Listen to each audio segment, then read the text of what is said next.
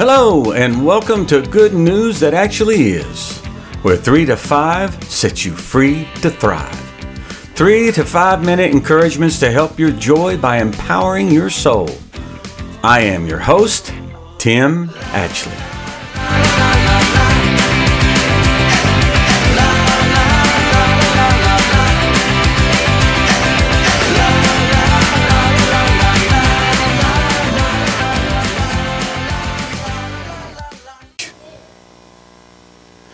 You see, God is three persons, but one God.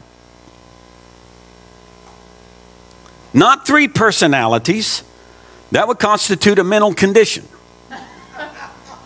He's not suffering from MPD, multiple personality disorder. He's literally three distinct persons, but one God. One not in a mathematical sense of the word, but in the sense of unity. And we are made in His image. We have a body, a soul, and a spirit. That's what it means to be made in His image. Because of the fall, we're now not in unity within ourselves. One of the damage, damages resulting from the fall was the disunity of man within himself. It's probably one of the most damaging effects of the fall that there is. We became slaves to contradiction within us after the fall. That was a foregone conclusion until Jesus arrived. If you remember, Jesus prayed in John 17 that his disciples would be one as he and the Father were one.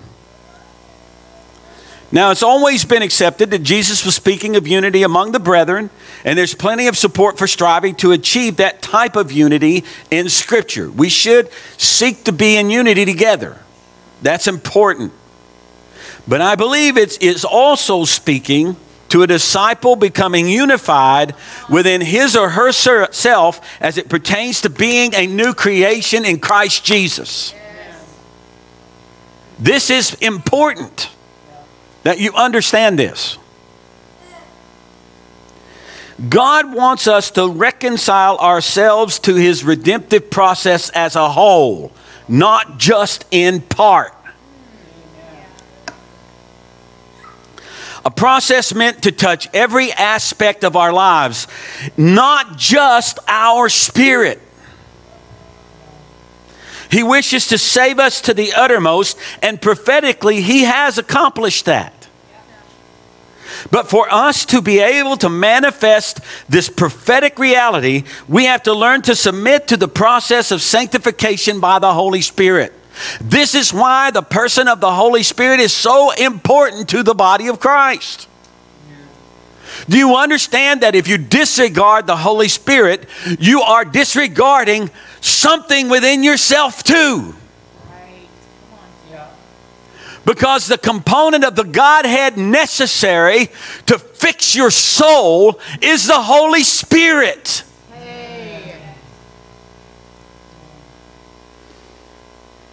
So you can choose to be a Christian who lives a lifelong experience of contradiction.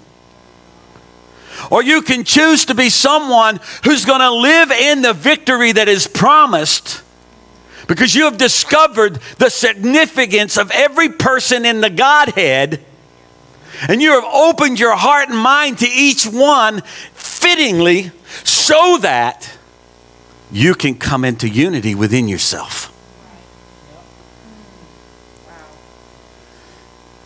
I know I'm preaching a revelation that might be beyond a few of you. Let the seed go down into your heart. Let the seed in. That's what I'm supposed to do. Thanks for tuning in today. Never forget that you are loved by a faithful God whose obedient Son, Jesus Christ, willingly died on a cross so that you can live today and always from the abundance of his life in you. Please subscribe and share this with others so that they too can experience the 3 to 5 that sets you free to thrive. And be sure to tune in next time to Good News That Actually Is. Please visit us at our website, goodnewsthatactuallyis.com. There you'll find transcripts of the program, video files, and other opportunities. We look forward to visiting with you there and ask you to subscribe. Have a great day.